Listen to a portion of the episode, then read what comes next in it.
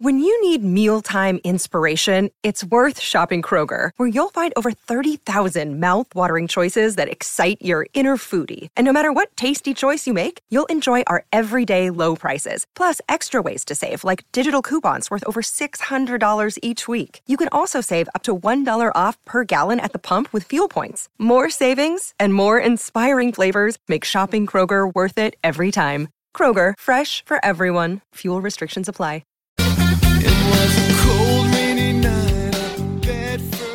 Welcome to this edition of the Fans First Sports Network's 2023 NFL Draft Preview Show. I'm Jeremy Betz. I'm joined, as always, by Andrew Wilbar. We're going to be going division by division in this show, answering the important questions per team, like team needs, players to watch, and more. Today, we're going to be focusing on the NFC East, an enigma of a division, Andrew. Three teams in the playoffs last year so they've got some firepower coming off of a successful 2022 campaign for se- for several of these teams. How do you see this NFC East shaking out heading into 2023?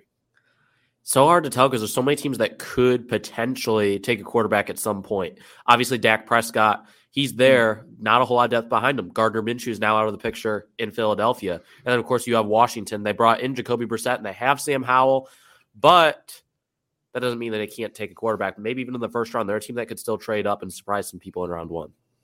That is very true. We were talking before hopping on the show here that it seems like a, a, lot of these NFC teams could use a quarterback in some form or fashion, whether that's a backup, whether that's a guy to groom for the future, whether that's a guy to start right now. And it's going to be interesting to see how these teams go about that process in this draft there's some options to be had in the middle rounds as well as early in this draft as well. It's definitely a better situation if you're looking for a quarterback than it was just a year ago. So let's dive into this NFC East, and we're going to start with the Dallas Cowboys. They've made some moves this offseason, adding some free agents in uh, Stephon Gilmore, cornerback from Indianapolis, hopefully to shore up the back end for them and give them a couple guys on the back end of that defense in Gilmore and uh, Trevon Diggs to really put the clamps on wide receivers. And then you've got a, a major trade for wide receiver Brandin Cooks from Houston to add depth to the wide receiver room, add a starter on the perimeter. Brandin Cooks might be one of the most well traveled receivers who actually puts up numbers that are worthy of new contracts, and yet he doesn't get them for some reason. He's been traded, I think, four times now or something along those lines, maybe even more than that. Um, so this is a guy who's who's well traveled. He's going to provide some fireworks for the Dallas Cowboys. At least they hope so. In this show, in this series, we're going to ask three major questions about each of these teams in these divisions. So let's jump into those, Andrew. I'm going to start with what is question number one? What is the the the biggest team needs for the Dallas Cowboys heading into the 2023 NFL Draft? You got to look at defensive tackle. They don't have much there to speak for at all. I also think you got to look at tight end, a position that is getting a lot of publicity because of the loss of Dalton Schultz. Dallas loves their tight ends. They have for a very long time. So expect them to look at tight end early on. I could see that as a first round target, considering the fact that Jerry Jones always tends to prefer offense to defense. I think those are the clear cut top two needs. I think I don't think running back is a necessity because I think Tony Pollard is better than a lot of people give credit for, and you know he's he has gotten more hype over the past year year and a half. Nonetheless, I still think adding a power back at some point is necessary. I just think it can happen in the later rounds because of how deep this draft is at running back. Absolutely, they're going they're going to be looking at positions like that, and like you said, a deep running back class. It's going to be interesting this running back class for sure. What teams dive in and where.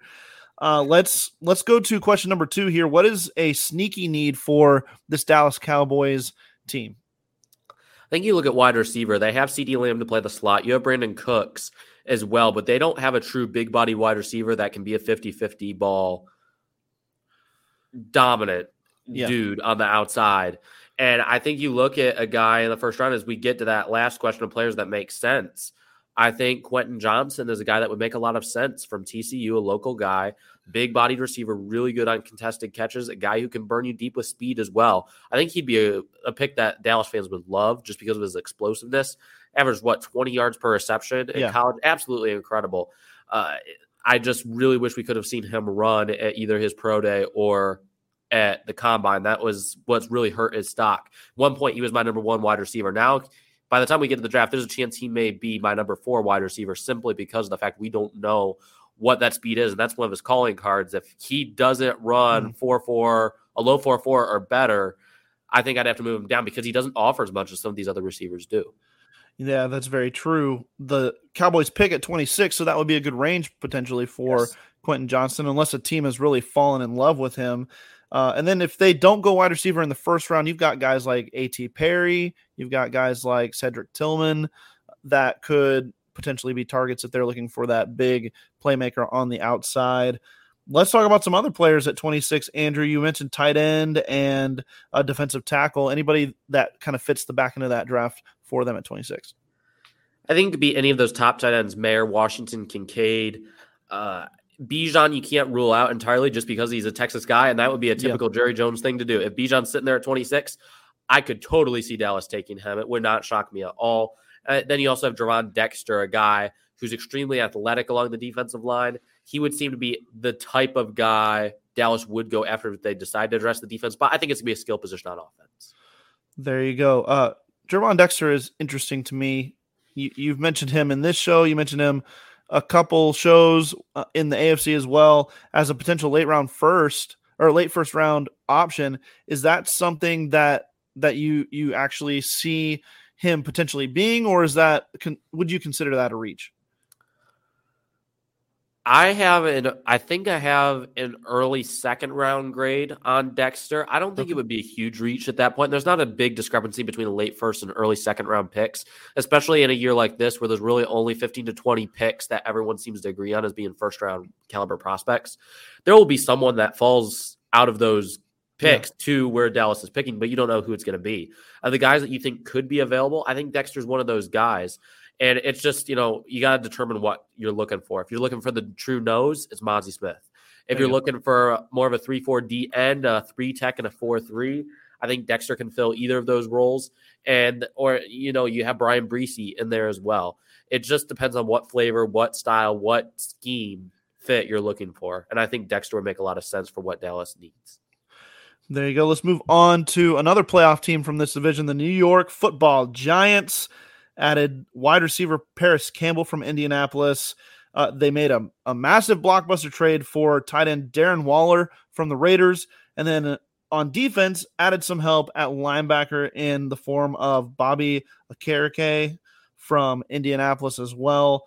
The Giants targeting some of these guys from the Colts to help round out their roster. Let's jump into their team needs. Andrew, what, what you got is their top needs heading into the draft? Corner, in my opinion, is the position they need to draft in the first round. Yeah. Even if the top three guys are gone, there are some good guys in that later portion. And I, I could see the, the Giants, they're a team that has 10 picks. I could see them potentially moving up from one of these top three corners if one of them starts to slip. I would not rule that out at all. They have the ammo to do it. And then I think wide receiver and safety are two other positions you have to look at. Darius Slayton is there, but not long term necessarily. Same thing for Sterling Shepard or excuse me, not Darius Slayton. Sterling Shepard was who I was talking about. Um, Parris Campbell uh, is the other guy that I'm pertaining to. You don't know what his role is going to be in the offense. So they have a bunch of guys like that, but there's no definitive guy that you look at and say this guy's a number one wide receiver. I'm not saying they're going to find a number one wide receiver in this draft definitively, but if sure. one of those top four receivers is sitting there, it would be something that you'd have to consider at pick 25. Although I think corner would be the better way to go. Giants look to be running it back along the offensive line. They haven't really addressed it at all, but I think that that could be something that they address in the middle portions of the draft.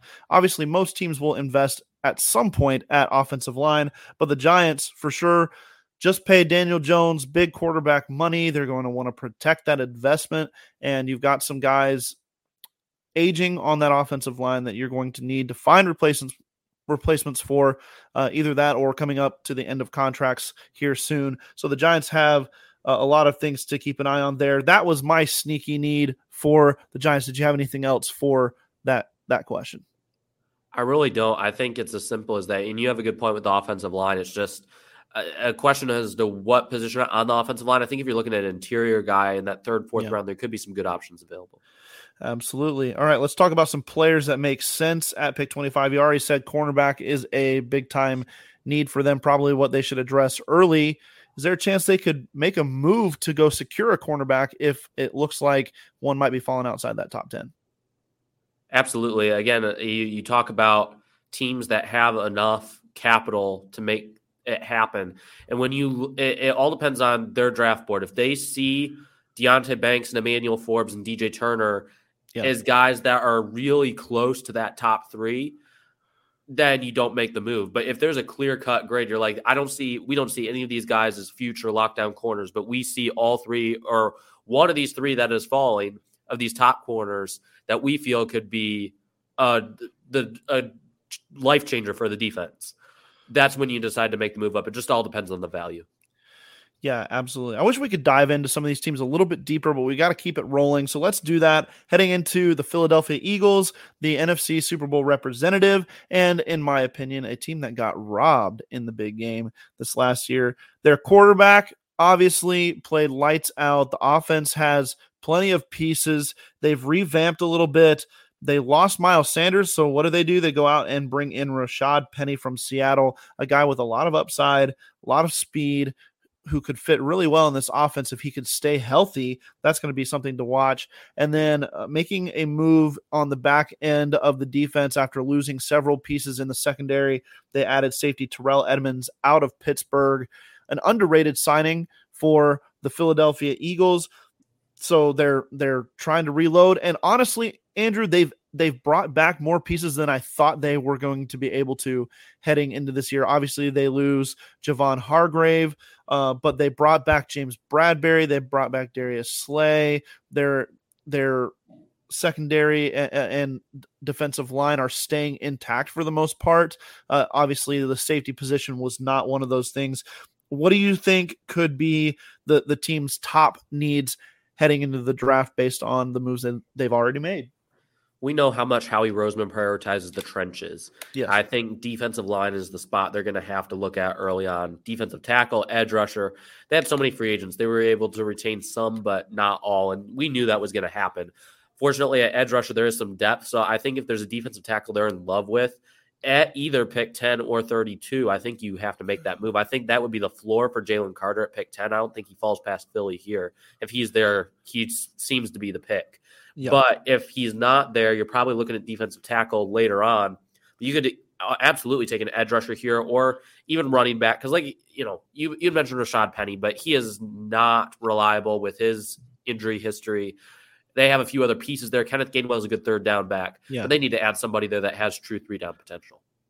Absolutely. Uh, what's a sneaky need for this team you look at corner, their corners are not getting any younger, specifically with Darius Slay, yeah. and he hasn't fallen off a cliff, anything like that. But you do have to start considering the future, and it's a position they've kind of put on the back burner for a while. I'd also have to throw in linebacker as well after losing some pieces in free agency there. So eh, again, the Eagles they did do have Nakobe Dean, and he's again another wild card, a guy who yeah. could turn this defense around, but we really don't know what we're going to expect. He looked good in the little we saw of him, but uh, he's going to be in a bigger role this year. He's going to be a starter, but they don't have much depth behind him. So adding somebody in the third, fourth round, I think would be a good idea if there's anyone worthy out there, which we don't know how fast this linebacker market's going to drop because it's not that much. With all that in mind, Andrew, uh, they do have two picks in the first round, pick number 10 and pick 30.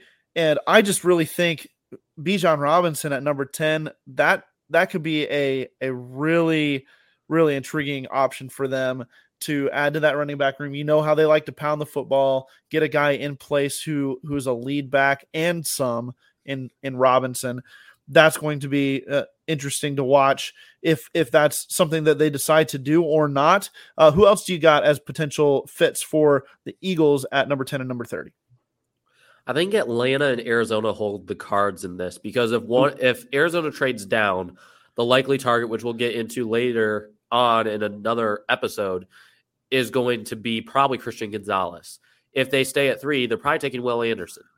Eh, so that takes an edge rusher off the board. Seattle at five, we don't know what's going to happen. Atlanta at eight, they could go any direction. But which, if there's an edge rusher that falls, say a Tyree Wilson, or if Lukas Van Ness is still there, they're really high on Van Ness. I think that Howie Roseman would go that direction first, just because of how much he prioritizes it, or if Jalen Carter's there. But at the same yeah. time, you can't rule out Bijan because uh, just about every team in the league has him as a top four to six prospect in this draft. Right. And I can't help but think the Eagles are one of those teams, especially when somebody's the need. Somebody's going to swing on him at some point in this first round. Yeah, absolutely. But th- there's definitely a wide range on Bijan. But I think Jalen Carter and Lukas Van Ness are the other two names to keep an eye on at 10. There you go. And then you have Calijah Kancey, Bryan Bresee, and uh, as uh, how do you say that first name? Adetomiwa? Adetomiwa, Adebawore. Adetomiwa, Adebawore. We did this the other night and it, it did not work out well for me. So uh, you got athletic interior slash edge potential flex guys uh, for them to be looking at in the back end of the first round at pick 30 as well. Let's move on to the Washington Commanders, who are really intriguing. They're the only team in this division that did not make the playoffs last year, but they actually have a pretty decent roster on paper. They're just missing some key pieces. They did add quarterback Jacoby Brissett from Cleveland to come in and maybe start for them, maybe be their uh, their mentor for the young gun that they they drafted last year out of North Carolina. I'm going Sam around Howell. in circles. Sam Howell, thank you. Oh man, it's late and uh my brain isn't quite working right now. Um so yeah, he he's in place there. Uh offensive tackle Andrew Wylie out of Kansas City and then uh along the offensive line Nick Gates from the New York Giants kind of really revamping that offensive line a little bit in free agency. But it looks like that that still could be a, a need for them heading into the draft. It, would you rank offensive line among their top needs? I would. I do think corner would be a higher priority, but when you look at specifically uh, offensive tackle, that's a position they need to. Charles Leno is not getting any younger. He is aging. They need to find a long term replacement. That Saahdiq Charles has, you know, been in the picture for a while, but just has not developed into what I thought he could have been at one point. So that leaves them looking at in the first round. I mean, we're going to make this easy for Washington when we get to the players that make sense. As the top three or four corners and the top three or four tackles, if it's somebody else other than that, I would be shocked. Uh, I mean, being brutally honest, Deonte Banks, this would be a ceiling, I think, just because of the locality. he could be in play, excuse me. But other than that, I think it's going to be uh, one of the top three corners, top three tackles, if one of them is there. If not, Maybe they trade back. Maybe this is where yeah. we see Hendon Hooker go. There's a yeah. lot of hype surrounding Hendon Hooker right now. Maybe this is the spot for him. I don't know, but I think it, it seems like Washington is looking more at corner and offensive line.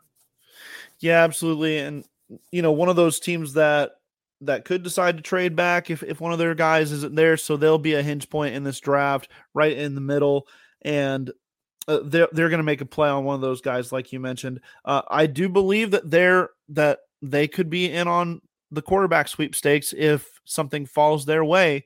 So Hendon Hooker there is is very intriguing to me in the middle of this this first round. Does somebody like him well enough to take him there?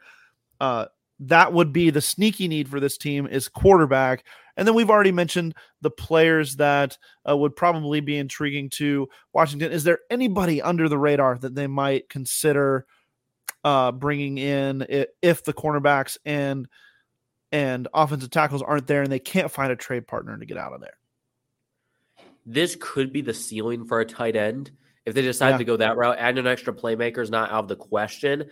But I think at this point, even if Jackson Smith and Jaxon Smith-Njigba is still there, just because of what Washington already has at wide receiver, I think tight end may make a little bit more sense, whether it be Michael Mayer or Dalton Kincaid. It depends what style they want. But one of those two guys, I think this would probably be the highest you see them go.